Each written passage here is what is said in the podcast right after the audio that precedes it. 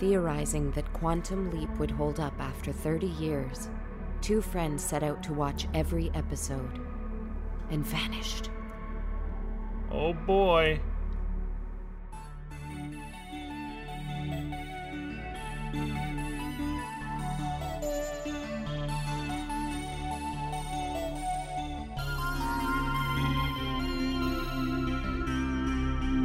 Sam's sister is an unhappy bride. And he discovers nitrous oxide. The ending is pretty gross. Oh boy! Featuring Kristen and Leet. Yeah! Hi, Kristen. Hi, Leet. Welcome to Oh, Oh, boy, boy, It's, Kristen, and Lee. Leet. You're Kristen. You're Leet. Oh, that almost tripped me up. Um, so this is the show where we watch Quantum Leap and then talk about Quantum Leap. Yeah, it's basically about Quantum Leap. And we just watched the episode called Kamikaze Kid, right? Kamikaze Kid, spelled with a C because our main character's name is Cam. Yes. Doesn't really have any bearing on the episode. I'm also like I don't I don't really understand is he like a big drag racer cuz everybody makes fun of him and his car in this which he has kamikaze written on the back of but everybody calls the mom mobile. It seems to be the mom mobile. That's my guess because I'm like, was it his mom's old car or it looks like a mom car? But clearly he has some pride in it because he calls it the kamikaze. well, he calls it the mom mobile. He just has Oh, he does. kamikaze kamikaze written on it. I don't know, man. Yeah. I, I was very confused because they all thought it was like hilarious when he threat when not threatened when he challenged at the end of the episode Bob to a drag race and they all thought that was crazy and I'm like didn't we start with him in a drag, in a race? like he's a racer He is, but he also loses the first race. yeah Then they don't reference racing again until the end. So maybe we we are just meant to assume because he's a dweeb. This is the first thing we learn about him is he's a pimple faced dweeb. As soon as he looks in the mirror, uh, Sam sees that he has leapt into a body that has pimples and braces, and he immediately is like, oh boy, uh, as he always is. But he is unhappy that he's playing that he's playing the role of such a nerd. And it's like I just would love it if Sam just stopped judging these people for one second. So Stop judgmental. judging the characters, Sam. the very first thing the uh, the uh, voiceover narration goes, "Oh my god, I'm a dweeb." And it's also like you played that veterinarian in how the test was won, who was also a dweeb. It's just that he didn't learn it till the end. But it's like you haven't not done this before. this is also the least part of the episode. This- yeah, yeah. Well, it's it's a tough episode. It's um after after dealing with race relations last week, now we have to deal with domestic domestic violence. Yeah. But th- all that said, it's a very tightly constructed episode. I thought it was a good episode, yeah. craft wise, I think it's the best one yet. Uh, you've been mentioning things being introduced that have value later on in the episode. Yeah. Um, this was very good for that. Everything was very, you know, resonant throughout. Although, you know, I question the validity of some of it, but we'll we'll get into that. Yeah. Like, there's a lot of fingers crossed this will work, but that they treat like scientific fact. But we'll we'll, we'll get into that later. yeah. He also makes a comment about the kid's braces when he he sees his braces and is like, "Rah, I could pick up Yeah, I could- radio- radio signals on yeah. his teeth. He's trying to improve his smile. Like, lay off. He's just a fucking kid. Uh, He's a teenager. Give him a break. Didn't you ever have braces? My God, I had headgear, Yep. retainer, Yep. braces, Yep. elastics, yep. uh, glasses, Yep. Look at us now. no braces. Amateur podcasters. So, We're still dweebs. yeah. For the listeners, we're we're essentially uh, Brad Pitt and Angelina. So Yeah, it's- we're gorgeous. It's great. when Sam leaps in into Cam, uh, he's Sam leaps smoking. into Cam. Sam leaps into Cam. He's smoking, and uh, uh, Sam immediately coughs and throws the cigarette out. And I'm like, "Who's the fucking dweeb now, Sam?" and then we hard cut directly to like the the drive-in restaurant. We don't know like who that other driver was. Did he lose any money? Like nothing. We just That race was so irrelevant. yeah. Except that again, it it set up later. He's going to drag race again. But I still don't get it because it's like all we need to know is that Bob is a drag racer. True. because they all laugh at the the notion of Cam. Yeah, that would have been so much better. I mean, I guess like this is going to be weirdly out of context for the listeners who haven't watched this episode. But Oh, I don't care. But it, fuck them. Get out if you don't if you don't like it, you can leave. Um, I'm so sorry. Please no, subscribe. please tell your friends. Rate and review. God, I'm so sorry. Um, but yeah, it would have been so good. We definitely should have. Yeah, he should have been like just hanging out at the at the Full-on restaurant, nerd. or uh, maybe watching a drag race or something like that. That would have been fun. Yeah. But no, even better because like he's he's not even cool enough to know where the drag race is happening. So he's just like there, and everyone comes in f- from having. Oh yeah, okay. Let's rewrite this episode. He starts at the um. We should basically start in scene two where he's he's just hanging around at the restaurant, and then all the other cars drive up from having been at a drag race. Yes. Much better. Yeah, fucking uh, Bob, uh, our villain in this episode, Bob, uh, just won the big car that is gonna come up later. That's Yeah. better. I, I- I love how we started by being like, this was one of the better written episodes, and immediately we're like, but here's how it could have been much better. Well, I stand by that. yeah, I know, but it makes me think that we have a low opinion of the other episodes. we're like, this is the tightest episode, and it still requires very much Yeah, editing. could have, could have used one more draft. yeah. We're now on scene two, Yes. uh, where he's somehow mysteriously turned up at the um, at the at the restaurant, and uh, Bob, who's uh, king shit. He's he's he's uh, the coolest teen. They turn up. Um, Bob's driving a very cool white car of some make and model. I know the cars kind of looked similar to me, but they were like, "You have such a crappy car, and m- my car is really great." I'm like, I don't know, man. They both look like cars. Yeah, to they're me. both they're both you know 1960 era cars. So to me, they're both like super cool. Yeah, This- we have Jason Priestley as one of the Yeah, friends. Jason so a Priestley is little in this. Canadian Yeah, as as is representation there. uh, law uh, in Canada. When you see a Canadian actor, you have to go. You know he's Canadian. Ah, yeah. Um, so we've got like the the the the tough guys. Yeah, Um, it's it's Bob the uh, the ringleader. He's got two cronies, one of whom is Jason Priestley. he's got his girlfriend, who is Sam's sister, Cheryl, Yes, and then we've got the tomboy Jill. who shows up uh, real baby faced. Um, and we're like, we immediately clocked. This is a very young, Yeah. very young actor. At the time, we were like, "Oh, she's 16. She looks 16. 16, we were like, maybe 15. Maybe the actor Mm-hmm. is 18." Yeah. We'll come back to We'll this. come back to this, but um, so this is our basically this is our cast of characters for the episode. The parents are going to come in, but they don't really play a big part. Oh, boy, but do they make an, em- an impact? They do. Sam does like a pretty ballsy piece of dedu- deductive reasoning, which is uh, Cheryl? With Cheryl, he guesses Cheryl's name because Cheryl is written on Bob's car. Yep. But like I would assume that the car's name is Cheryl. exactly, the next note I have is uh, the tomboy is just clearly in love with Sam, or with oh, with. she says it too with to Cam. Cheryl. So, Oh yeah, yeah. This, um, we have confirmed that she has a crush. Yeah, this scene is mainly just establishing the character and dynamics. We know that um, Cheryl and Bob are together. Uh, Yes. We know that Bob has these two cronies. Mm-hmm. We know that they bully Cam. That Jim is in love with Cam. Jill? Did I say Jill? Did I say Jim? I think you said Jim. yeah. um, that Jill is in love with Cam. I was just like, mm-hmm, yep, because I'm a I'm a great listener. So I guess that's what this scene is. It doesn't, like, not a lot of plot happens here, does it? now we're just meeting these colorful greasers. Yeah, um, they throw. Uh, they after we get a, a little scene of Cheryl collect- connecting with Jill.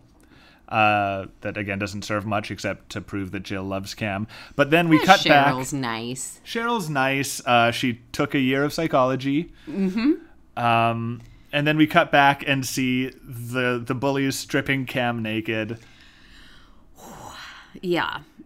Mm. Sam, his the first line we get in this scene is Sam going, "You can't pants a guy with glasses," and then I think it was Jason Priestley removes his glasses and says, "Okay, now we're good to go." And they strip him butt ass naked and throw him in a dumpster. Yep. which um I understand back in the day when bullying was just like a fun thing that happened that you just navigate like as opposed to now where you're like this this is full on sexual harassment or sexual assault I would Yeah. say but it's kind of played for laughs even from Sam and Al's perspective Yeah, again, I think it's even- like oh you're a grown man or you're being pantsed like a teenage dweeb and I think yeah, look, they're looking at it from the 1989 perspective that they're like, isn't this a like a stupid barbaric thing that teenagers in the 50s used to or in the 60s used to do? But now looking back with another 20 years uh, uh, insight, we're like, oh no, this is potentially traumatizing this is really bad for real.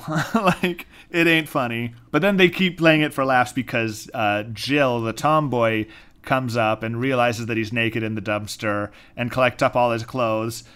Then he says something nice to her, and she gets all excited and starts to run off with the clothes. and he has to call her Jill. back, and she like throws the clothes into the dumpster and runs away. yeah she's she's very sweet um She's so earnest. Al shows up while Sam is in the dumpster. Yep. And Al's outfit was fantastic. I'm glad that you're keeping track because I've stopped taking notes on Al's uh, outfits. But go ahead. I didn't even take note. Well, I just noted the sunglasses because those were insane. Um, he has these like bright red Oh, they're like visors, right? sunglasses. Yeah, they're those like wraparound visor kind of sunglasses, and they're like this plastic re- red, transparent all the way around. Mm-hmm. They look awesome, and they're so red that it matches the very, very red shirt he's wearing and a br- like crazy silver jacket. I remember the glasses. I don't remember the rest of the outfit. This is the one fact thing that I'm I'm going to be very good at in this episode. No, is I think Al's it is. outfits. I think it's worth flagging Al's outfits because they are a high point of the Absolutely. show. Uh, he also has a, a brand new version of his Palm Pilot that he's been carrying around. Oh yeah. Uh, this one it lights up. That's all. Ooh. Yeah, before it was just kind of like a, Lights. it looked like it was just carrying a brick around, and now it's like flashing lights, and he still has to hit it every now and then to make it function. But As you do. it's a new in version. the year whatever that what year are they from?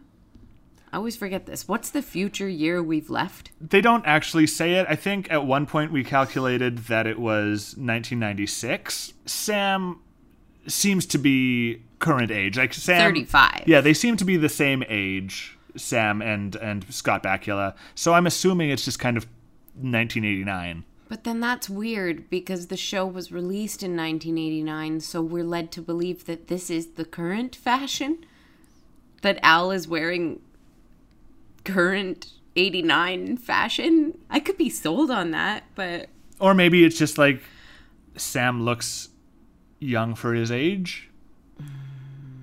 maybe. if he's like 42 that because I'd i think buy we, it. we we determined that scott bakula is 35 at, at the time that he's shooting this mm-hmm. so maybe he's 42 giving us 1996 Well, that makes things even weirder for Jill. we'll talk about that so after um Sam manages to put his clothes back on and hop out of the dumpster. we finally get the info dump from Al, which is saying that, that what Sam is here to do is to keep Cheryl from marrying Bob. Yes. because they're getting married in like three days, but then her life goes to shit. Like they were supposed to join the Peace Corps together. Al says they don't actually go off and join the Peace Corps. Uh, Bob is an alcoholic who who is abusive to Cheryl, and her life is ruined, which is a bit of a bummer. yeah. After this like fun teenage romp in the fifties or sixty one, I guess. Yeah. Uh, the like little carefree scene we see, and then all of a sudden it's like, nope, she is headed towards a really terrible life. And then uh, Sam also gets a bit of a monologue about how his sister married an, an abusive drunk, and uh, he wasn't able to save her, so he's now super motivated to save Cheryl. 'Cause, Yeah. Again, everybody, every episode they have to have like a, a personal investment in it. It's not just like we want to help her for her own sake, but it's like, oh no, my sister had the same fate, and also I had used to have a lot of black friends. Yeah, I was gonna say that. That was what immediately came to mind as you as you said that. I'm like, wouldn't it have been great if, like in the previous episode, it's like, well, we want to fix this because racism is wrong, not because Because I- Al's invested. I especially think that racism is wrong because I know black people. Also, this is the first time that Sam has mentioned his sister. Like, I was thinking Yeah. about this because, like, in episode one, we had like so much about his dad, and he misses his dad so much. He doesn't really seem to care much about his mother or sister. yeah. Yeah, he's really He hasn't mentioned All the about mother at his all dad. yet. Yeah, uh, Sam. Sam's now uh, home. He's managed somehow or other to find where figure out where Cam he lives. Maybe he looked at his driver's license. That's what it was. He looked at his driver's license, Mm. found his way home. Mm-hmm. Google mapped it. He meets his dad, who's just sitting at home in his underwear. Yeah, sitting at home watching- leaving it, to, Le- leaving. He's sitting at home, leaving it to Beaver. He's leaving it to the beeve. And uh, oh, this is actually a running gag: is that uh, people keep s- punching Sam in his arm. I was gonna say for a show, for an episode that deals so heavily in domestic violence Mm-hmm. and um, how serious it is, there's so much casual violence, like that it's a little bit confusing. Not confusing, but it, it you know what I mean? Yeah, no, it's true. I mean, I suppose you could make the argument that uh, when they throw Sam in the dumpster, that that's just kind of foreshadowing how cruel Bob truly is. Oh, for sure. for uh, sure. So that's functional. And that his friends maybe at this point don't know the difference between roughhousing and abuse. Yeah, that that that all tracks. Uh, and then from that, they've just kind of got this running visual gag throughout the episode of people punching Sam in the same right arm. And Yeah. it's like just obviously like bothering him more and more throughout the episode. He must have like a giant bruise. They all are just so good at finding that one spot that he always gets punched down. Mm-hmm. Can we get to his mom? Yeah, uh, then yeah, he uh, he gets called in the kitchen by his mom, who's We're told by his dad is on the warpath. she's on the warpath, Is she going to be terrifying? and then she has no bearing on the plot. Well, the two mothers later Yes. in the wedding scene, for sure, I think it's important that we see them and their general disappointment in the behavior of their husbands and son and the men in their life and this eh, overall concern with the boys will be boys attitude that's going on, which I thought was very interesting for this. Mm-hmm. Yeah. Even for 89 to see a scene of like a bunch of women just putting up with a bunch of drunk, terrible men. Yeah. Like, it was interesting. This is true. I don't know if it did anything or whatever, but like I just don't know why we at- from the beginning were led to believe. I think that the mother was coded at, as this like terrifying. I was like, Yeah. is she gonna? Is she abusive? Was was my first guess, but she's not. She just points out that uh, the cleaning lady found a Playboy in his room. I do think that's true. That uh, kind of when Sam enters his house and his um, dad is such th- this really big aggressive character, and then he meets his mom, and she's also this big aggressive character. It Yeah. kind of belies uh, what's going to happen later at the at the rehearsal. Um, so she then, makes him kiss her, and he does like the most awkward. like he he like Lean instead of in he's and- much taller than her. Instead of leaning in and just kissing her, he like leans far below where he should, and then cranes his neck Gets her up. chin, to, kind to of. kiss her like yeah yeah side jaw Yeah, it was very weird. I'm like, you could have saved yourself stooping a few inches and just gone for the cheek, man, like every normal person. yeah but then again it's also like if we if- Like a human being, Sam. i love um th- this episode um is maybe a little messier in terms of uh, like what we've ta- been talking about the last few episodes of uh, sam's swiss cheese posture and stuff and like he has moments of being really maladroit in this episode like in the first instance when he gets out of Ooh, his maladroit. Good for you. It's a four dollar word. um, but he uh, like when he first gets out of the car, he kind of stumbles, and there's a few times like this kiss where he like seems really. Um, gawky and and uh, lanky and teenagery but Oh, then yeah. also there are times when he when he is like just Scott Bakula big tough guy um, so I guess you know uh, if we accept the Swiss cheesiness of Swiss cheese personality, we can be like, yeah, sometimes sometimes he's more inhabiting the teen, and sometimes he's taking over and driving the body a little more. Because he there's a, there are a few moments in this where he's like real tough guy, real tough. yeah. We um overlooked the part where Sam offers Al a bite of his sandwich.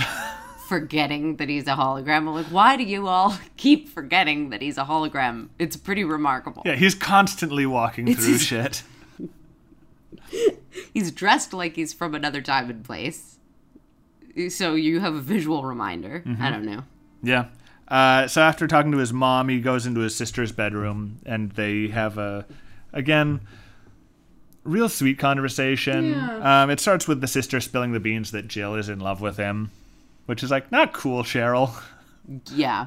Like, come on, be cool Be cool, for a Cheryl. fucking second. God. But then they start talking about oh their future, and uh, Cheryl's so excited to go to the Peace Corps, and uh, Sam starts gently being like, maybe you shouldn't get married. And not trying to be like I I'm aware that he's that Bob is uh, an abuser. Um which it's I guess again back then stripping someone naked and throwing them into a dumpster is a different thing, but I'm like, you mean the guy who ripped all your brother's clothes off and threw him in a dumpster Yeah. is violent? You mean the guy who we've only ever seen be an asshole? Ever? Yeah. You, you mean, mean he might be an asshole? the 22 year old who day drinks from a flask? She says, "Oh, like no, I have to marry Bob because um, he he won't go to the Peace Corps unless we're married." So is that because Bob doesn't plan on going to the Peace Corps, so he's holding it over her? That seems like yeah. That that seems he can likely. get his that- way, He yeah. says we have to get married now because I don't want to go on the Peace Corps unless we're married. And then later on, we're gonna say like, oh, as soon as they get married, he's gonna tell her that he doesn't want to go to the Peace Corps. So it's just a way to trap her, I guess, Yeah. which is a shit move. Yeah. We don't like Bob. Uh, the next scene is um, we, I, I have the note wedding dress blues. The lingerie party, first Oh of all. shoot, the lingerie party. Let's talk about that. Because, uh, okay, so we, we go to the scene, and in um, Cheryl's bedroom, there's all this lingerie spread out. Um, and then someone refers to the lingerie party that was thrown for her, which Is that I've a never, thing? I've, I've never heard of it. Was that a thing in 1961? Is it like a bachelorette party, but everyone gives her lingerie? Wouldn't it be funny though if Do- Donald P. Belisario just assumed up. this is what girls do? They they go into their bedroom and just spread out their lingerie everywhere. And You know, compare they had it. one of those naked tickle fight parties. Yeah, that's kind of what it felt like. And oh god, so we now have confirmation that Al is a peeping tom, A literal of the- a pervert. time traveling pervert. yeah.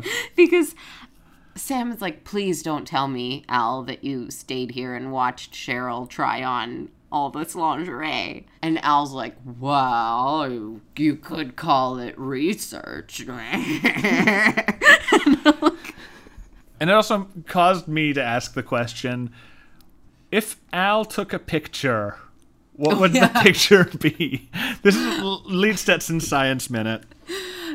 I I imagine just because of the horrors of time travel that if you take a picture in the past something like the, the picture that would come out would be like just a horde of ghosts coming at you in rage like insidious style My, by my the time thought. traveling photographer my thought, I really wanted it to be like Al shows up with a camera and starts taking pictures of the lingerie party and then goes and gets the film developed and it's all just pictures of the imaging chamber walls. Ah, nuts Ah, shit. all my research Um, so after after this horrifying conversation of Al, who's like a 50, 60 year old man, oh just bombing in on this uh, uh, lingerie party, whatever that is, like I said, we now just we have complete confirmation that Al completely abuses his uh, abilities as Yeah. a hologram. Al Calavici, time traveling pervert, Yep, is the spin off series. that's the uh, late night quantum leap spinoff. Yeah. Then, um, yeah, uh, we get um, Cheryl bombing out of her bedroom, really stressed out because of wedding dress blues. Is the note I have. Yeah, Um, she's stressed out because her mom wants her to wear her wedding dress. Bob's mom wants her to wear her wedding dress. She's just stressed out in general because of the wedding. Mm-hmm. And uh, she runs out. She's on the lawn Mm-hmm. in a wedding dress, which made me so nervous because I'm for like, grass stains. yeah, I'm like, girl, get off the grass. Uh, Sam helps her to unbutton the back of the wedding dress, and he sees bruises on the back of her neck. Before we even get to the bruises, I'm Okay. like, why did you start unbuttoning her dress on the lawn? Yeah, that's weird too. because they had one She's location. like, help me get out of this. I'm like, what? Go inside. Yeah. And then, of course, yeah, the important thing here is that he sees bruises on the back of her neck. And and suddenly it feels very real. yeah, Not just to us, but to, to Sam. Sam suddenly gets very upset because, like, if he's not even waiting until they're okay, that's Ye- a terrible way to phrase that. But you know what I mean. Like, if if he's like bruising her three days before their wedding, like he's gonna be a goddamn monster. that's absolutely true. Like, should this not be the good part? Like the, the happy part Yeah. of the happy time in Yeah. your relationship. you know, like the expression "honeymoon's over." Like honeymoon hasn't even started yet. yeah, that's exactly right. Um, which I guess also suggests, I, I guess for me, that this has been going on for a while. Sure. The speculation that Al said is that he becomes abusive. Exactly. It's like, so he flat out is abusive. Yeah. Uh, Sam says, "What are these bruises on the back of your neck?" Yeah, and she's like, she I goes, fell I fell, and he goes, "That doesn't look like you fell." Bob rolls up in his car. with flowers. Well, he sees her in the dress for a second and is like, You look great. Mm-hmm. Which, And she goes, You can't see me, it's bad luck. yeah. Um, Runs back inside. yeah. And this is the first time when Sam like gets real tough. yeah. Real tough, no longer Cam. This is 35 year old Scott Bakula saying, like, no, this is not happening. Yeah. Again, his acting is good in this episode. yeah. Yeah. He really does it. He's he's good at, at um doing the like gorsh uh teenager and then the angry avenging angel. Mm-hmm. Uh, and and kind of melding the two at times. Yeah, and he, and he roughs up Bob a bit too. Like Yep. so we're seeing here that he yeah, um it's it, it was a very interesting episode the way that they played that, you know, his anger towards uh his helplessness with his sister's relationship in the past being Mm-hmm. reenacted in this is uh it was uh, touching. Yeah. So uh, yeah, um, as you said, uh, Bob's got flowers, and and Al says, "Oh, are those to apologize for for the, bruises. Bruises. So right out the gate though. Yeah, like He's, uh, we know, Bob knows that Sam knows. It's all coming out. Like everyone knows where they're at. Yes. Um, Sam even like grabs him by the neck and says, "Oh, it's her. She had bruises, kind of like uh, the bruises that happen when you do this." And he grabs him by the neck, and uh, yeah, Bob Yeah. actually looks a little frightened of him, this scrawny little kid. And also, like s- he's grabbing him with Scott Bakula's body, so he's probably a lot stronger than he looks in this moment too. yeah, yeah, yeah. pretty intense. Uh, uh, for a while there, Bob looks pretty scared, but then. manages like he leaves but but manages to kind of retain his dignity by by fucking like throwing the flowers at him and being like, tell cheryl i'll be back at six it's like okay i guess you win bob i don't know Jokes on you, I won't. he's he's treating it like a victory You're gonna have to wait while she gets ready because I didn't even tell her. yeah uh, so yeah there he has to pick her up later for the rehearsal dinner Yeah. I did think that um I just wrote a little note about how he does seem s- like yes, he was a bit rattled by it, but he is awfully confident about the fact that it's like so your future brother-in-law is fully aware that you abused his sister. Yeah. So he could tell the family, he could tell I mean maybe again it's different in the 50s. yeah i mean you couldn't i mean uh, you could go to the cops but they likely wouldn't do Oh, anything they wouldn't. Yeah, I imagine back then. he's got the confidence of like we're getting married in two days and then after that like she's my property and i can do whatever i want then yeah the next thing we see is the uh, the rehearsal dinner or i guess the rehearsal ceremony is the first thing Yes. where uh, bob's dad shows up late and plastered Yeah, and Bob doesn't care. bob's, just like oh my dad is the coolest what a great guy. he sold three cars today He's not like at all like I'm sad because my father showed up late to the wedding rehearsal drunk. Like, what a terrible thing. But Bob's like, fuck yeah, dad. Yeah. Let's do it up. Bob is real into his dad. Yeah. Loves him. Yeah, he's at the kids' table and watching. Uh, the first we we get a series of uh, speeches. First coming from Bob's dad, who's just a drunk asshole.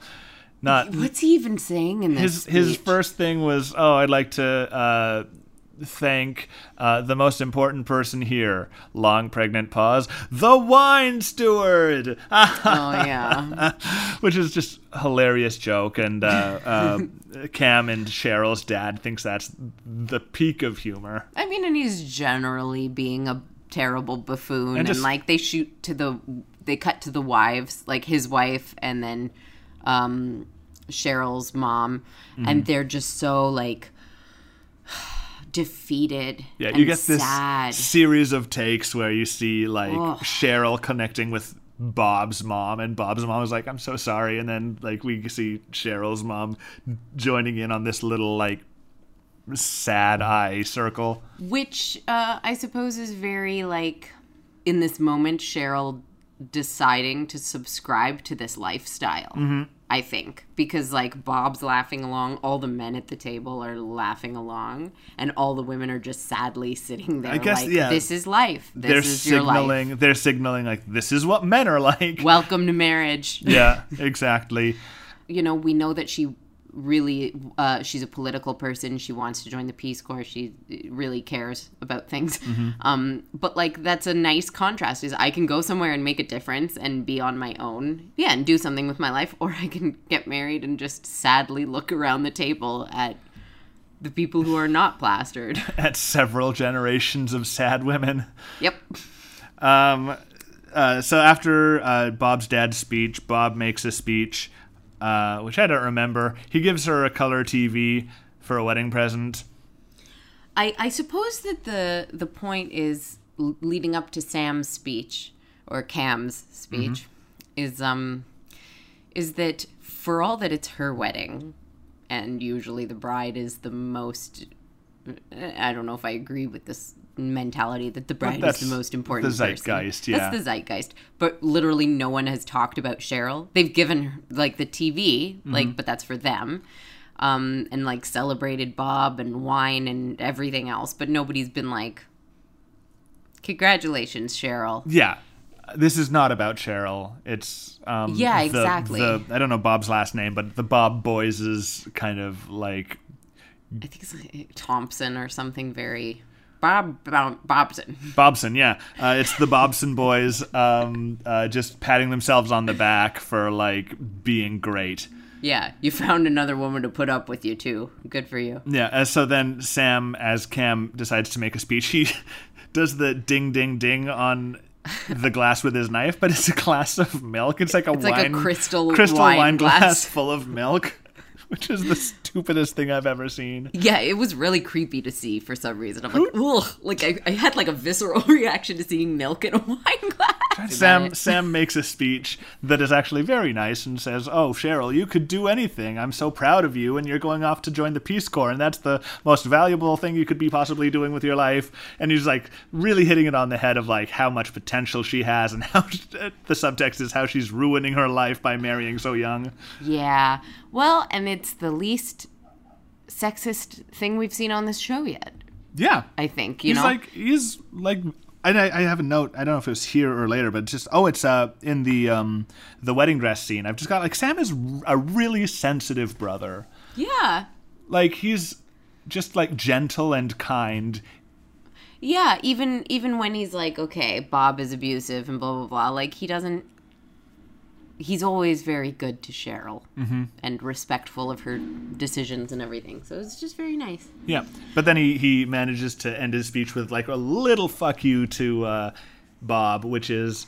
Um, after Bob got her a color TV for their wedding present, yeah. Sam says, "Oh, and uh, I'd also like to thank Bob because uh, there is no power on the island of Tonga, and so I'm going to be watching Bonanza in color, which is like, again, it's I guess foreshadowing the fact that they're not going to the Peace Corps. Yeah. like you bought like if you're going to leave the country for like i don't know how long the peace corps is a period of years Yeah. like why oh, did you buy a TV? why did you buy a tv you're a fucking liar Interesting. again it's a it's a it's a well-written That's what we episode do read about. Yeah, things paying off. you have anything else on the toast No. because the next thing is the stupidest thing of all time Oh, the dance. the dance sequence Oh no. it's so bad Okay, so let's just set it. i want you to Let's set this just set up it up. Okay. Sam and Al are in the bathroom. Kissing. Oh, first, I do want to point out that while he's at the child, the children's table, a kid throws sauce in his face or something? No, no, that was that was Oh, the uh, bullies. the bullies. Jason the Jason Priestley. Priestley. throws food at him. I see. See, uh, that's what I thought at first, but then I was confused because then Sam turns to the boy next to him and says something about like come to the bathroom with me. No, he was talking to Al. Okay. I thought he said that to the child, and I was like, Sam, you can't go telling children to go to the bathroom with you. Oh, that also reminded me because I didn't make a note of this, but another installment of Sam doesn't have enough sense not to talk to Al in front of people Yeah. because the bullies spot him, full on just talking to no one. and that's what At causes a them to throw wedding food at him. They uh, they rehearsal. spot him across the room having a full-on conversation with Al at the kids table. There's so many children around, so many adults at the other table, and he's just like fully talking out loud to another person who isn't there. Sam, get better. Sam, you have to know. Okay, yeah. So he goes to the bathroom. He goes to the bathroom to wash the f- creme fraiche off his face. I'm fresh. Um, and he, yeah. So he, he's talking to Al. Serious quantum leap stuff or whatever. Yeah, like this is our plan. This Their is usual stuff. And then a little boy, a little boy in a very nice tuxedo shirt and uh, vest. a little boy in an adorable little purple s Mm-hmm. suit, like you said, comes in and they look at each other and they don't say anything to each other. do Sam immediately starts dancing. Yeah, they don't say a thing. And Sam just starts dancing at the child. Mm-hmm. The child looks like he's like four or Yeah, five. five or six. Yeah, and also Checks I, out, I will but mention uh, the the underscoring for this is uh, the song "Rockin' Robin," Yes. but that is not diegetic. It is not playing in the bathroom. They're dancing to nothing Rock and Robin is just happening for us for us. because it's public domain, I believe. Is it? Oh, I should Well, put that I in think at everything I least make. it is now. I'm pretty sure it's public domain. I could be wrong. Uh, so That's pretty dope. I'm gonna put that in. if you I'm want to gonna hear cut that us into this do episode. a cover, let us know. Yeah, you, yeah, you could look it up first though. Yeah. Um, but yeah, But they're da- like again, li- just like in how the test was won, they're dancing to nothing. this little boy instead of being like uh, i have to go back to my family or like why are you dancing Yeah. just decides like fuck yeah we're we're dancing and he just busts out these amazing moves Mm-hmm. Well, it's, it- he's copying Sam. Sam keeps doing dance moves to him, and then he does them back. But also, Oh, I like see. he's better though fucking amazing. yeah he's an amazing little dancer Mm-hmm. um and then It wraps up with the moonwalk. Sam starts Sam does the moonwalking. moonwalk walk, and at this point, Leet and I just go like, "Uh, okay, like in unison, and like so. This is the Buddy Holly moment of this episode, although it's not the reason why he was sent here. It's just a fun little thing. That would have been so funny if he leaped and like left everything No, else Cheryl! resolved. He's like, no. The little kid starts moonwalking out of the bathroom, and then two other people dressed exactly like him go, "Hey, Michael, come on!" So you're like, okay, Sam invented the, or gave Michael the idea. For, we have another Shakespeare parable, Yeah. paradox. Can I give you a theory? Sure. I think Michael, like young Michael, already had those moves, and so I like the idea that that Sam starts doing his moves to him, and he's like, "Who the fuck snitched? Like, Who showed you that? showed you those moves? Those are mine, motherfucker." My favorite dance move is the one where you go up on your on your toes with your knees bent, and you kind of do that, like you know that move. You kind Yeah. of make yourself an S, but you're on your tippy It toes. looks real difficult. It's a cool move. Have you done it? I've attempted it. I want to try it because I'm like, do I have the toes for it? Hmm. But I probably don't. How's your ballet? Bad. Did they have to uh, ask Michael Jackson for any permission for that, do you think? I guess public not, if figure, it's just no. dance moves that Yeah. he does. I mean, again, perhaps if they had actually said, like, this is future pop star, uh, uh, future king of pop, Michael Jackson, then maybe, but they Yeah. just, there's a little kid dancing and they call him Michael. That's not copyrighted in any way. What year are we in? 61. Ah, okay, I kept saying 50s and I was thinking it Yeah. was 50s again. Well, I mean, the 50s But- went on until like 64 or something. I guess that scans with Michael Jackson's age. Sure. Yeah, I think he was, I In the think si- he's, early 60s. That he yeah, was I think he was with the born Jackson around Five? 55 or so Yeah, okay. in that vicinity. Yeah, that makes sense. Okay. So anyway, uh, he leaves the bathroom with th- the other two kids who are dressed like him, and uh, Sam goes into the stall. And I think Al is in the stall with him for some Yes. reason. That's weird. Kissing, like you said. They're, in they're the bathroom kissing. kissing. Um, and then uh, Bob and his father come in and just start to give exposition of, "You're not going to the Peace Corps, right? Yeah, no, I'm not going to the Peace Corps. I'm going to make her marry you. I'm cutting you into the business. yeah, just happily being like, "Oh, good, because uh, you know you're you're my new partner," and they're like just joshing around and tussling each other. And Have you told Have you told Cheryl yet that you're not going to the Peace Corps? No, I'm going to tell her after the wedding. Well, that's a good idea because we don't want her to know that. It's, come he on, says that's like when uh, you know uh, your mom wanted to go to university, so I just knocked her up. Oh God, I forgot about that line. oh man, what? Uh, yep. come on. life hack for, for all you misogynists out there. Just knock her off. That's bad. Oh boy, is Kristen and Lee does not endorse this message. yeah, so that's it's a bummer. Uh, but then they leave. Sam doesn't confront them in the bathroom. Instead, he goes to Cheryl and says, "This is what I just overheard in the bathroom." Yeah. Yeah. I guess we don't see that. We just we uh we just see, see Cheryl- Cheryl storming up to Bob and saying, "Like, is this true?" Yeah. Are are we going to the Peace Corps? And uh, says, "Of course." Sure, we are. Like, Sure, whatever, yeah. Definitely. Uh, and then he says, uh, he was he basically, yeah, sh- uh, she says, you know, Cam just heard you in the bathroom. And he goes, "Oh, I was humoring my dad. Um, I'm, I'm waiting until, because he bought us a house. And, uh, and that's so nice that I uh, told him I was going to join the business. But then after the wedding, I'm going to tell him, no, we're actually going to the Peace Corps. Like hi- his story is, I mean, obviously we know because we're, it's a TV show. We know whom he's lying to. But it's in one of those things where he's told his dad, I'm joining the business. He's told Cheryl, I'm joining the Peace Corps. And he's told each of them that he's lying to the other. Yeah. And either one is technically plausible. Yeah. So she actually buys it for the time being. She Yeah. says, Okay, well, I guess I believe you. Yeah, and says like knock it off, Cam, or Yeah. stand down. Whereas Al starts randomly going, Race him for pinks! Which I'm like, what the fuck does that mean? what is Racing racing for pinks? for and pinks. you knew exactly what because that meant. I have watched Grease. Um, yeah, but that's the uh, uh, and again, it's one of those things. That if you know it, you know it, and if you don't, then like you're fucking lost because it's it's a gibberish expression. yeah. Raise them for pinks. Pink is not a noun, first of all. yeah. Um, but yeah, pinks are pink slips. That means the ownership of the car. So if you race for pinks, it means you're betting your car that you can win the race. But at this time, I'm like, what does this have to do with the current situation? Like, we're in this thing Yeah. where like Sam's got to stop them from getting married. Uh, uh, it doesn't seem like he's succeeded. So now Al is just being like, race your car, and I, I don't really see what uh, what's what the plan is here. Yeah, and for me who didn't understand that phrase, you just see Dean Stockwell shouting, "Raise him for pinks! Raise him for pinks! Raise him for pinks!" I'm like, "Ooh, "Do you need a minute?" Um, but then Al quickly explains, like, this is the idea.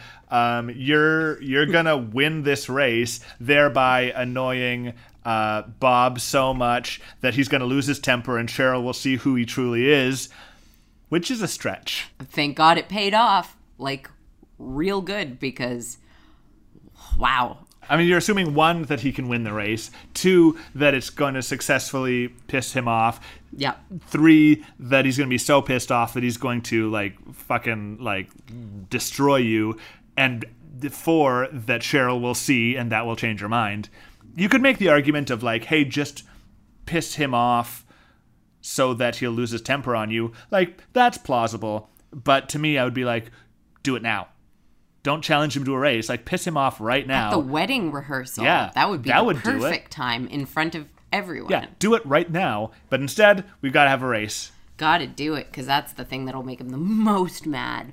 Well, the other thing I was going to say is, isn't she aware?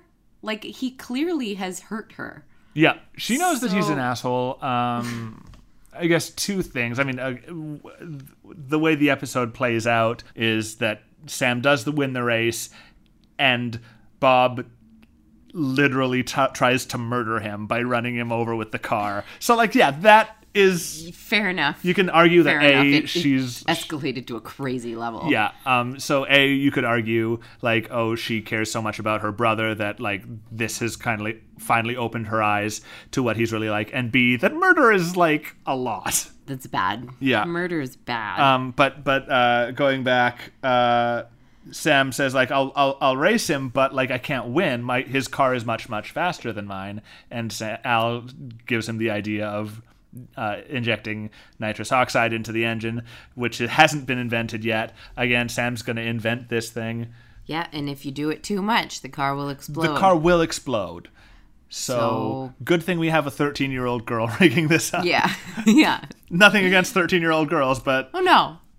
but like they're not the person to be trusted with this task. You can probably have only had a maximum six years of experience. And even then, that's assuming you started working on cars when you were six or seven, Yeah. which uh, I don't trust. I don't trust. And also, like, this is the first time this has been done ever. Like, I'm sure the first time in real life that that happened, it was in a laboratory at That's true. Lamborghini. Like, Yeah. but no, it's just going to be Sam, who Just Jill. we know. Jill, who knows a lot about cars, and Sam, who has Swiss cheese memory. But we do get this um, romantic, in quotation marks, scene of them installing the nitrous in the car. yeah. And I think was this the point where we looked up the age of this actor? No, I guess it was Nope, in the we it was waited in the until drag the race. end. But yeah, they're crawling around the car uh, f- from the back seat where the canister is up to the front seat where the controller is, and they're just going back and forth in very close proximity. Yep. It. Uh, this is where we started to get a little more concerned. Yeah, we started to worry a little bit about this episode. um, Um. Yeah. so they install it, and then th- we cut to the drag race. Yeah. Where they show up, he's in the car with Jill. Yeah, she and she drove j- with Jill. Cheryl's in the car with Bob. Yep. Sam makes Sam makes Jill get out of the car, but Jill wants to race with him, but he's like, "No, you got to get out." because Sam knows how dangerous this uh, uh, nitrous oxide could potentially be, so he doesn't want her in the car at all. and drag racing in general. Oh, true. Like, That too. You know, we're liable to crash or something. So, you Mm-hmm. know, like maybe get the 13 year old girl out of the car. Sure. Uh, Cheryl goes to leave, and Bob's like, "You stay here. Like this is the best view or whatever." the best She's like, seat in the house. I want to watch. She's like, "Well, I want to watch." He's like, "Well, this is the best seat, baby." It's like, okay, so Bob doesn't care if Cheryl gets hurt, and Sam does care if Jill Yeah. gets hurt. and We that's- get it, Donald. We get it. Sam's a nice guy. But then uh, Sam tricks uh, Bob into getting Cheryl out of the car by calling him chicken. Mm-hmm. A wily Aren't you maneuver. Oh, chicken to drive alone? Are you too chicken to drive alone? and then uh, Bob's response would be like, "Get out of he the doesn't even fucking look at her. He's just like stares Sam dead in the, eye and says, "Get out of the car." pulls his flask out and takes a, a nice long sip. what is it? Is it um, Back to the Future where um, Michael J. Fox can't abide somebody calling him chicken? Is that a thing? Probably. I've Somebody seen it once. somebody calls him chicken. He's like, how fucking dare you? Oh, apparently people hate being called chicken. It's so funny. This is something when I was young, like I remember people would like like you know when your friends are like, "Wait, are you too scared to do this?" or like I want to do and like whenever my friends would be like shits to me as friends are sometimes when you're a kid, I would just be like, "No. I'm I'm sitting down. I don't care." Yeah, They'd be like, "Wait, so I guess you're too scared?" I'm like, "Sure." yeah. I'm terrified. I literally don't care what you think. like, not They- only am I afraid of that, I'm fa- afraid of six other things in this situation that you don't even know about. I really owned my cowardice as a as a youth. I, I had no no care about it. I'm like, you're stupid. I'm afraid of Hmm. like climbing over that fence, and I'm also afraid of this conversation we're having right now. I'm afraid of all human interaction. Just leave me alone. Yeah, I was a real spoil sport. What if they they literally buck up thought into my you were like a literal chicken? like, oh, you know Chicken Boo from Animaniacs? I don't remember. Do you remember Chicken Boo? Uh, I did love Animaniacs, but first it's been of all, so long. Chicken Boo was the six foot tall chicken who kept dressing up as humans, and then at the end of every episode, like his disguise would fall off and be like, "Oh my god, this surgeon who just saved my life is a chicken! Get the fuck out of here, Chicken Boo!" God, Leet, that just took me. You know the Mm-hmm. moment where you remember something suddenly from your childhood that you haven't thought about for years. That's where that took me. Also, Chicken Boo. I'm like, I remember the chicken now. Chicken Boo was also the best theme song of any of the Animaniacs bits. It was How did so it go, good. Lee? Chicken Boo, Chicken Boo. Why don't you act like the other chickens do? You wear a disguise to look like human guys, but you're not a man. You're a Chicken Boo. It's such a good song. I fucked up the beautiful. beginning of the melody, but you know, you get the idea. No, no, no. Do it again. I'm gonna Bob Fosse you on chicken poop. again. Five, six, seven, eight. Da da da da da da da da. Um, they race. Yeah, they race. They race. They're Um, souping up the car with nitrous. he wins the race because nitrous oxide goes very fast. Nitrous oxide goes very fast. Uh, he gets out of the car. He's, like, and hugging he's like, Cheryl or, Everybody, like- I won. I won. Good race. I won good race. And then Bob tries to murder him. He tries to crash the car into. Yeah. He tries to hit him with the car, but there's also Yeah. like a, a post behind Yeah, him. a pillar. Sam drives out of pillar. the way. They're doing it like by a, a- aqueduct or something. So he drives into one of those. Uh, he was gonna smash him into a column. yeah, I think he. I my my. I have to assume that he knew Cam was going to move out of the way, and he was just trying to crash the car. Because when he crashes the car, he gets out of it and says, "Here's your fucking pink slip." Uh, yeah, yeah. I think maybe that was um, So the idea was to crash to trash the car to freak him out. to to and also to make his win worthless, but also like he tried to murder him. You it's still attempted murder, yeah. Yeah. And uh, as soon as that happens, yeah, somebody's like Cheryl's like, "You tried to kill my brother!" Like, Takes off her wedding ring. absolutely legitimate reason to call Yep, off a wedding. Fair enough. But but it is funny when she's like, "You just tried to kill Cam," and he's like, "Well, I didn't, did I?" Like, do you really think you can save this situation, Bob? Obviously, it didn't work. We're still getting married tomorrow, right? God. He's so uptight, Cheryl. And uh yeah, she throws the ring away and he goes to he like grabs her and is getting violent with her. Sam hits him It Mm-hmm. does real the good. gu- the Dukes of Hazard slide across the hood of his car and then punches him in the face.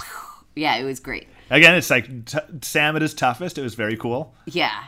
Yeah, it was very cool. And then uh, he's on the ground. He's like, "Get him, guys!" Yeah, to because his friends. his lackeys are there and that he just get him, and they're like, "Yo, that Jason was, Priestley sorry. takes a cig- oh sorry Yeah, go ahead. takes a cigarette out of his mouth. And he's like, "Nah, man, that wasn't a cool move," or something. flicks like the that. cigarette at flicks Bob. The cigarette at him, which uh, was really cool. also- Speaking of cool, That was it was cool. Jason Priestley, like again, it's a small part in this, and I. I need to get back to him too. Oh yeah, I he's forgot. Oh, just he's such a cool looking dude. like I don't know, yeah. I don't know. if, Like his acting was fine, but he's just like so fucking cool in this. yeah, his hair's great. Like he's, He's a guy who he, he, he knows how to hold a cigarette. yeah, Pretty good. Oh, yeah. Pretty good. Not bad, Jason Priestley. Jason Um, at us. so after the fa- fight breaks out and Bob is uh, uh, sufficiently humiliated, then we cut to the airport where um, Cheryl. is- Cheryl is leaving to the Peace Corps.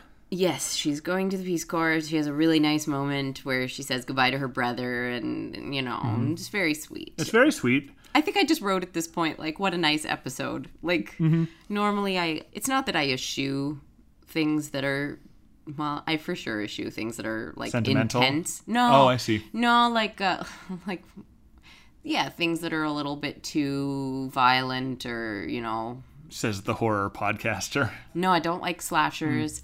I don't like like um like uh, my partner's watching uh, Peaky Blinders right now, and I can admit that it's good. Like I can watch it and be like, "This is good," or like Breaking Bad. I'm like, "Yeah, it's a great show," and he like really wants me to get into these shows with him, and that's great. Like you know, I'm all for it, but like I wouldn't rewatch Breaking Bad. I can I can admire it and be like, "The script is good," but it's just a bit intense for when I want to like chill out for a bit. And I didn't used to be like that. I think that adulthood made me be like, I'm watching TV to feel better. Yeah. You know? You know what I mean? Sure, no, I feel the same way. But my my thing is like if I want to kind of curate the the media I consume, like I don't want stuff that's gonna make me feel bad and and depress me and stuff. Because different things scare different people, and maybe for me, reality reality is really scary. I guess like probably for some people, like cringe comedy is the same thing. Like Oh, yeah. like Michael Scott from The Office is essentially just like social horror. I love The Office so much. I've watched it a million times, Mm-hmm. but whenever I get to the episode about about Scott's tots, Oh right. Um, I can't. I skip that episode every time because I'm just Sure. like my cringe level, my threshold for it is pretty high, but not high enough for the Scott's tots oh episode. yeah, that's really rough. Anyway, Yeah, going back to the episode. Uh, Mm-hmm. so I wrote this is a nice episode, and um, of course I I knew that Quantum Leap is probably not going to go get to like Breaking Bad level Yeah. ever in terms of intensity, but um, I I liked it. I thought it was a a nice a nice way to tackle a story with domestic violence. Sure. Yeah. Again, uh, we again. If I, I now that I'm dissecting it after the fact, I'm like, okay, well, it's still, you know, like this man coming in and saving the day, which is never not going to be the case. Um, but, again, it's. I mean, But does he though? Because think about it like this: all he does is makes he exposes Bob's true. the depth of Bob's rage and violence. Yep. That's true. He doesn't make he doesn't come in and make Cheryl do anything. He doesn't even really like he doesn't fight Bob and say like you get out of town or else. Yeah, that's true. You're right. And then Cheryl makes Cheryl- lets her make the decision. Yeah. Agreed. Yeah. Cheryl is a is a is a strong character in this. She's she's really likable. Yeah, I think so. And like a, a pretty in depth, like a pretty good picture of of a person. Like she's not defined by the abuse in her life. She is defined by the fact that she wants to join the Peace Corps and make the world a better place. Yeah. And like you know help and and and her politics and things like that. It's it's brought up several times. So she has this wonderful universe around her. It just also has this really unfortunate thing that she's about to marry this terrible person. So I, I Yeah. I think this is one of the better ones. Yeah, I in think that 10 out way. of 10, Donald. Until we get to the Okay. thirteen year old. So, yeah, um as as um ten out of the ten out of ten, and then we go right back down to five. as as Cheryl is uh kind of leaving for her plane, she says, "Oh, I left you a present. Uh go to the shoe shine stand outside to collect the present that I left for you there." Um Kristen, what's the present? I, I missed that line. I don't know why. Oh, really? So hearing it now, I'm like, "Yee, that's a that's a yikes from me. That's a big ol' yikes. There's a big ol' yikes from me, dog. I was I was It's a just- meme that I've just been exposed to that I love. So the present is uh, he goes out to the shoeshine stand, and there is Jill, who Mm-hmm. we have only seen wearing jeans and a man's shirt and, And a a ball baseball cap, cap, and a ponytail, and she is in a like in a dress. Um, her hair has been coiffed. Mm-hmm. She's wearing makeup. Uh, she, yeah, Like think of the costumes from Hairspray. That's what she looks like. and uh, she's standing there waiting for him. And they talk. I think I missed the conversation because Leet and I knew where this was going. Yeah. So we immediately were like, let's quickly IMDb how old this actress was at the time. The actress was, in fact, 13. 13. All this time we'd been thinking the character was like 16 and the actor probably 18. Turns out the actor is 13.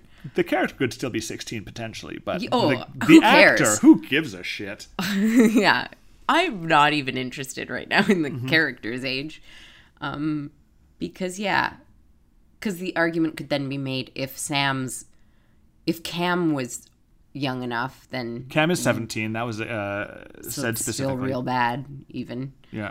um any anywho all this is to say that we were like oh no is scott this bakula going? to kiss this 13 year old actor the answer is a resounding yes They, they kiss so hard. at first we're like maybe they will but it'll cut right before their lips touch nope their lips touch and we're like okay maybe it'll just be a peck like i kept being holding out hope but then it's like nope she is kissing him Yeah. and he t- to his credit if, if if he can have something to his credit in this is uh he looks very uncomfortable Yep. and uh he's not kissing back but he's not But pulling she is. away Oh, yeah. She is. She sure is. And then we looked up Scott Bakula's age. Scott Bakula is 35. Yeah. I mean, in my opinion, I'm like, if he's not under 18, It's all the same. it's all bad. Yeah. Um, because then at first I was like, well, it's even worse if you know you were saying maybe in the world of the show he's supposed to be like 42 instead. And at first I was like, oh, that makes the ending even worse. But I'm like, I'm not going to quibble between 35 and 42 when it comes to He kissing 13 year olds. Triple her age. it's uh, it's rough. It's rough. Audience, we're, we're all friends here. You know me. We've listened to you've you've listened to uh, Seven. seven episodes with us. You know you know Um, You us know now. us. You know us by now. We're pretty accommodating of this show. Are We'll, we? we'll forgive a lot because it's charming. Yeah. But god damn it. Who who approved this? It immediately made me think of Phantom of the Opera because I heard that when she was originally cast, Emmy Rossum was 14.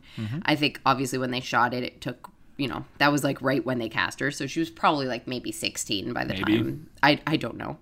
Um, but I was 14 when Phantom of the Opera came out, and I learned that fact, and I was furious because I was like, it should have been me. Um, I should have obviously been Christine, even though I cannot sing like that or whatever. Um, just because it's like, ooh, Patrick Wilson and Gerard Butler, like she got to smooch all these all Fine these pieces of man. fine 35 year old men. like, and now that I'm older, uh, I look back in horror at that whole thing. And I look at this 13 year old and Scott Bakula, and uh, that's rough. It's rough. It's real bad. It's hard as an adult to to look at that. And again, like I, I have to assume like imagine like again, you're you're Scott Bakula and you're reading this script and you're like, okay, so um, I'm supposed to kiss this girl, she's probably sixteen. They'll hire a well, I mean, with this show, they'll hire a thirty year old actor, like I'm cool. And then you show up on set And, then and this, this, is your scene child. partner. This is a child. She's 13 years old. Her tutor's over there because Yeah. of the ec- uh, union rules or whatever. Yeah, she can like- only work three hour days. Yeah, like that's her mom. her mom like waves and hi, I'm Deb. and he goes, Deb, are you? Oh, Deb, Deb, can we? you couldn't find a young-looking You eighteen-year-old. couldn't have found an 18 year old actor. Like, honestly, you auditioned how many actors for this part? Yeah, And you're like, oh, we need her. we need this Jill. We found our Jill. have you read the script? Guys. Guys, I also. it's no. been a rough couple episodes for me and Lee. Last week we were so uh, caught up with the color of truth, and and in this one, it, it, this was such a sweet episode until. until that, That. yeah. I hope next week's episode is, oh, yeah, Well, um, I do, I do. Oh, yeah. Before we get to next week's episode, I do have one other thing, which yes. might it might end on a little bit of a lighter note, which is imagine you're Sam, okay? okay. You're there to I'm prevent. You're there to prevent your sister from marrying this guy. You prevent your sister from marrying this guy. The next thing we cut to is her at the airport. It has been several days. Yeah. And you're just living your life as a 17 year old boy in 1961. Like, what are you doing for those? Th- like, That's a assuming good point. They didn't have airplane tickets. They weren't actually gonna go. So she bought tickets. yeah. It's at least a week. Well, maybe back in the 60s it was a bit different. She's flying to Tonga. there right. can't be Okay, that okay, many fine. flights. And like They had to go to a. They had to go to a fucking um, travel agent. that's true. And if you're like going to join the Peace Corps, I'm sure there's a A schedule. a schedule. You know that a psychic once told me I can't wait to see where this is going. that I was going to join the Peace Corps. And did you? No, not yet. All right. Well, I mean, she was like, I see it I guess we'll later. find out." I see I see you joining the Peace Corps for several years and I was like, "What?" That doesn't sound like me. no. Anyway, the point is Sam, for all he knows, he's done, right? Yes. And now he just hasn't leapt, and he's at no point does he seem worried about this. We, I mean, we just get this like one small epilogue, but they should be like, Jesus, Al, why haven't I leapt yet? Al, like go back to ask like like ask Ziggy what else could possibly be done. I don't want to stay here. yeah. My dad is always in his underwear. My mom is always creepily shouting my name. My from arm is another so room. bruised. this little girl just keeps hitting me. There's a 13 year old who's in love with me. Bob still lives like two two doors down, and Bob? he drives by and like drags his finger across his neck like he's gonna kill me. I I need to leave. Bob's dad like showed up drunk and pissed on my house. this is the worst time period, and I don't know why I haven't left. Is this the rest of my life now? And also, like, the thing that caused him to leap was kissing this girl. Does that mean like in the in Alpha timeline, um, like Cheryl like set them up? Like she told uh, uh, Jill to meet him at the shoe shine stand. Uh, and in in I guess it wouldn't be Alpha timeline because Alpha timeline is the one where Cheryl got married and whatever. But in as this played out, if Sam hadn't been there, they wouldn't have kissed and they wouldn't have gotten together? Is that what they're saying? I guess. And the other thing is, is uh, this throws away our entire notion that this episode is the most well written in terms of things paying off. It's like, I mean, yes, but then all of that is thrown in the garbage for this ending, this horrible ending.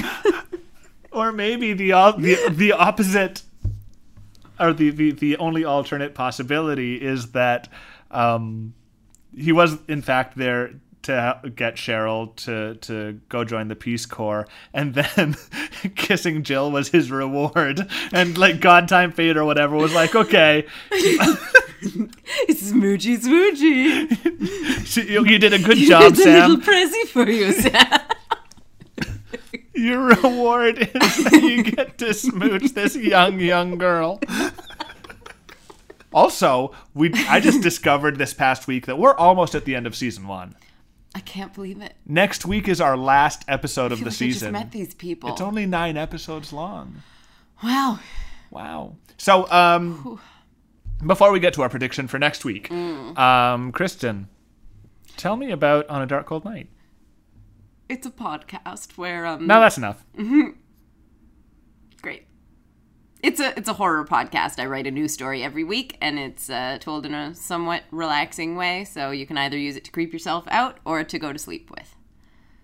Um, I also have another podcast. It's called The Pitch Off Project. It's uh, funny movie improv. It's very funny. And it's a movie improv. and it's a podcast. It's very good. Um So do you remember where we uh, where we leap into? yes. It looks like a private eye's office. It does. Um, so I'm gonna go with that. Mm-hmm. And he's wearing like a suit that would also sort of, you know, go with this uh, film noir kind of theme. Mm-hmm. It looks very noir. yeah, yeah, it looks very noir. So uh, let's see. And there's a dead body on the floor. Oh, that's important. Mm, Yeah, there's a, a guy. Uh, looks like he's got three bullet holes in his back, and Sam is standing there holding a gun. Yeah.